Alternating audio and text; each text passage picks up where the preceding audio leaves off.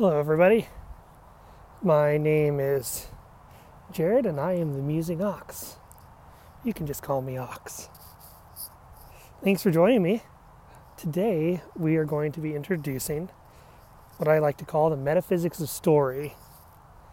Now, this is a theory of storytelling, but it's probably different than what you're used to. If you look at most of the other guides for storytelling, they talk a lot about you know what you're supposed to do. They're probably filled with a lot of tips and tricks. Um, there's various things that are based on three act structure, five act structure, hero's journey. There's all kinds of things out there. And I want to start off by saying I love them. They're amazing. There's so much to learn.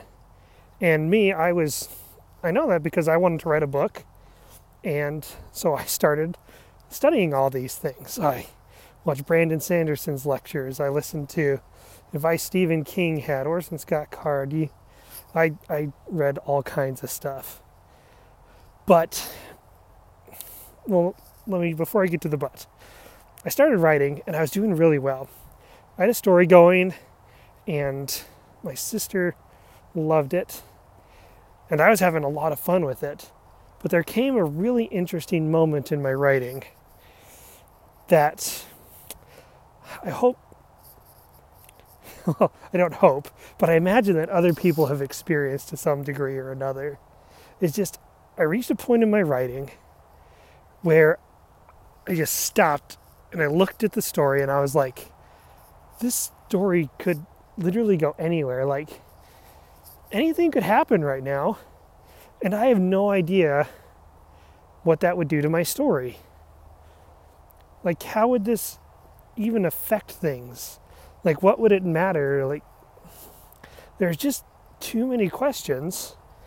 And just going in some direction, I was like, okay, if I just pick something, I know I'll go somewhere, but I have no idea whether that will lead me to tell the story that I want to tell or not. And it just really, really hit me. And I was like, I can't keep writing like this. I can't keep pretending that I know where I'm going when I don't. And for me, like, that just, it was a hard no. I like, I need to figure out what, or how to tell the story I want to tell and not just write. Sometimes it's the right advice to just write, but for me, I knew it wasn't. And so I put aside my book and I started researching. And it's been probably 12 years since then. Half of that has been spent on trying to understand what other people said about writing. But half of that, so almost seven years, probably at least seven years now, I have been researching storytelling based on my own studies of human nature, based on like psychology in philosophy, economics, and English. And so, what I'm presenting and what I'm sharing is that I answered the question that I had. I now understand what would happen to my story if I did something. That doesn't sound very profound, but just like it's not just my story, it's every story. I am 99% sure that I have figured out the secrets of storytelling because I have studied human nature.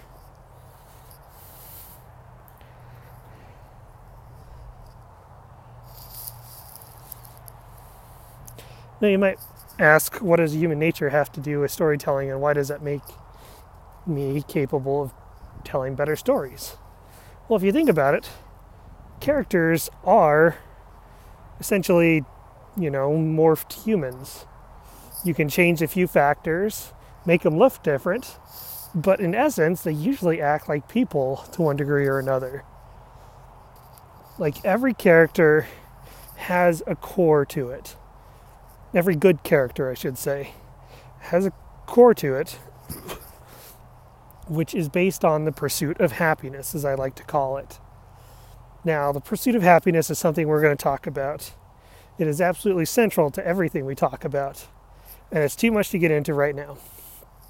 But it is it's it's an amazingly simple but powerful concept. So let me explain a little bit about what this theory of storytelling is going to go over. Because it's going to be a little bit more work than your typical study of storytelling. And let me say it's going to be absolutely worth your while. I will add a disclaimer. This will change the way you think about storytelling. It will change the way you think about yourself, and it'll change the way you think and look at the world. I guarantee it. And if it does not, then I have not done my job well. Because understanding storytelling is can only be done through understanding people. Understanding the journeys we go on, the trials we face and how those things change us or how they could change us. And it's looking and exploring those questions and understanding the significance for you as an individual. It's that that is the secret to storytelling. Plot, yes, plot matters. Yes, world building is important. But understanding how all of those things affect a person and their journeys and how those journeys actually matter, what about them matters, that is what we're going to be looking at.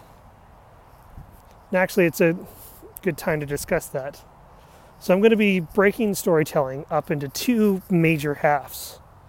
One half of storytelling is the what.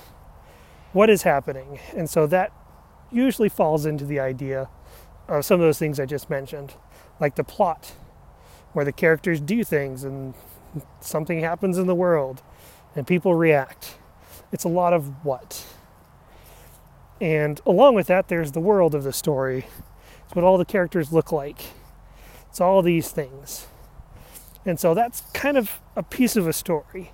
And you can take that piece and you can wrap it up and present it as a movie.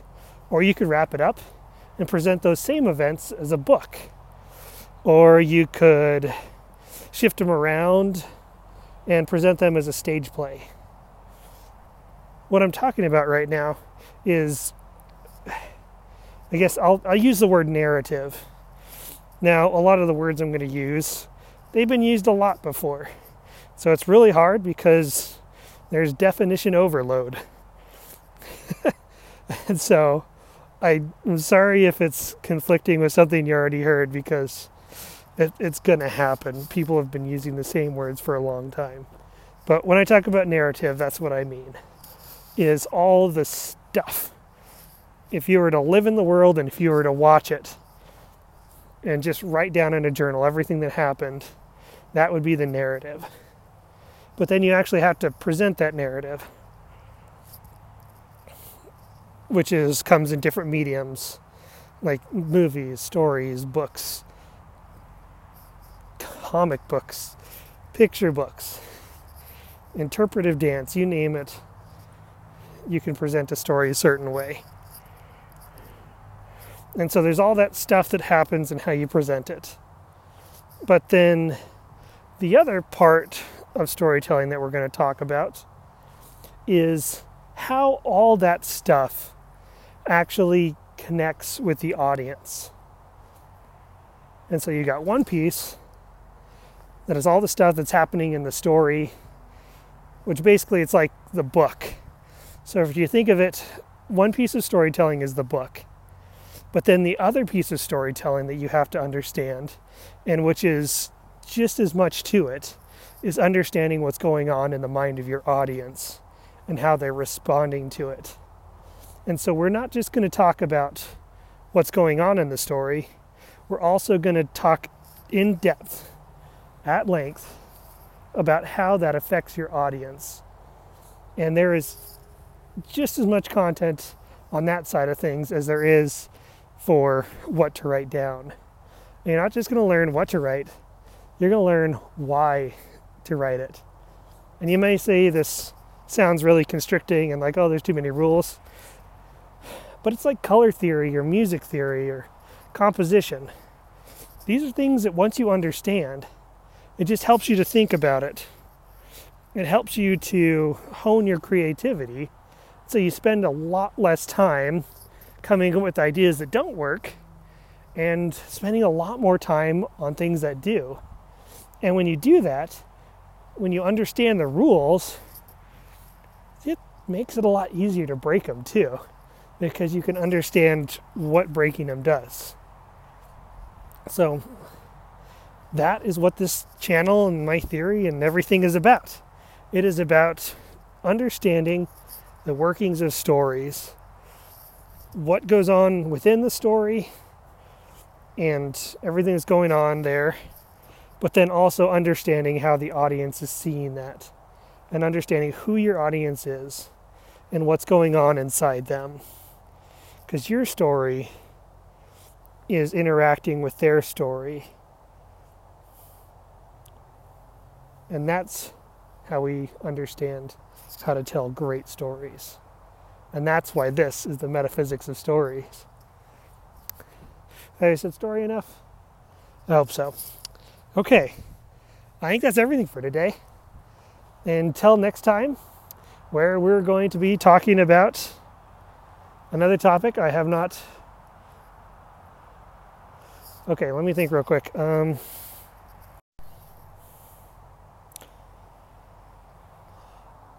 right, next time we're going to be talking about the narrative and also the big picture of what goes into the audience. Audience immersion, audience enjoyment is roughly what I call it. I've identified six specific things that specific reasons why the audiences love a story. And so we'll talk about what they are and how the different elements of the story contribute to each in general detail. And then we're also going to talk about what goes into the narrative. What are the different pieces there? And you'll start to get an idea of how these two different pieces interact with each other. And that's what the next episode is going to be about. So I look forward to having you come back on so we can chat about it. Until then, Happy New Year.